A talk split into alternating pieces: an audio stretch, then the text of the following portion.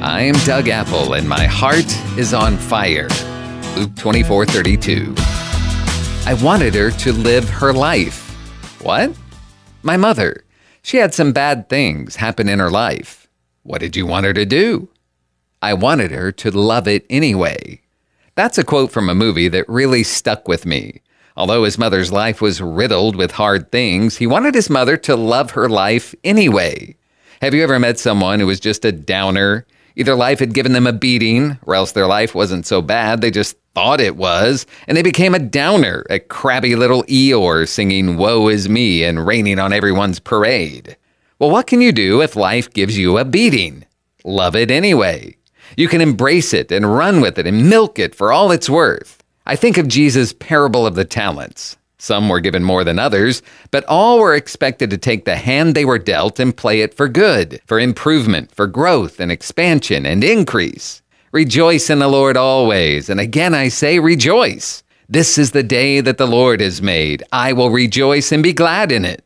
Giving thanks always for all things to God the Father in the name of our Lord Jesus Christ.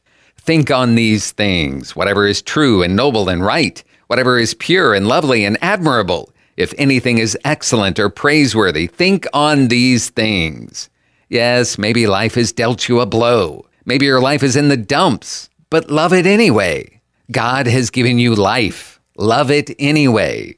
Your children aren't doing what you want? Love them anyway. Your husband isn't St. Peter? Love him anyway. Your wife isn't the Virgin Mary? Love her anyway. Your church isn't the best in the West? Love it anyway. Your job is unpleasant? Love it anyway. God our Father is lavishing his love on you. He's giving you everything you need for life and godliness. All his promises are yes and amen. Every perfect gift comes from above, and how willing God is to give good things to those who ask him. So, whatever your life looks like today, whatever trash got dumped on you, whatever blows you've taken, your life is still a precious gift from God. So, love it anyway. May God bless you today. I'm Doug Apple.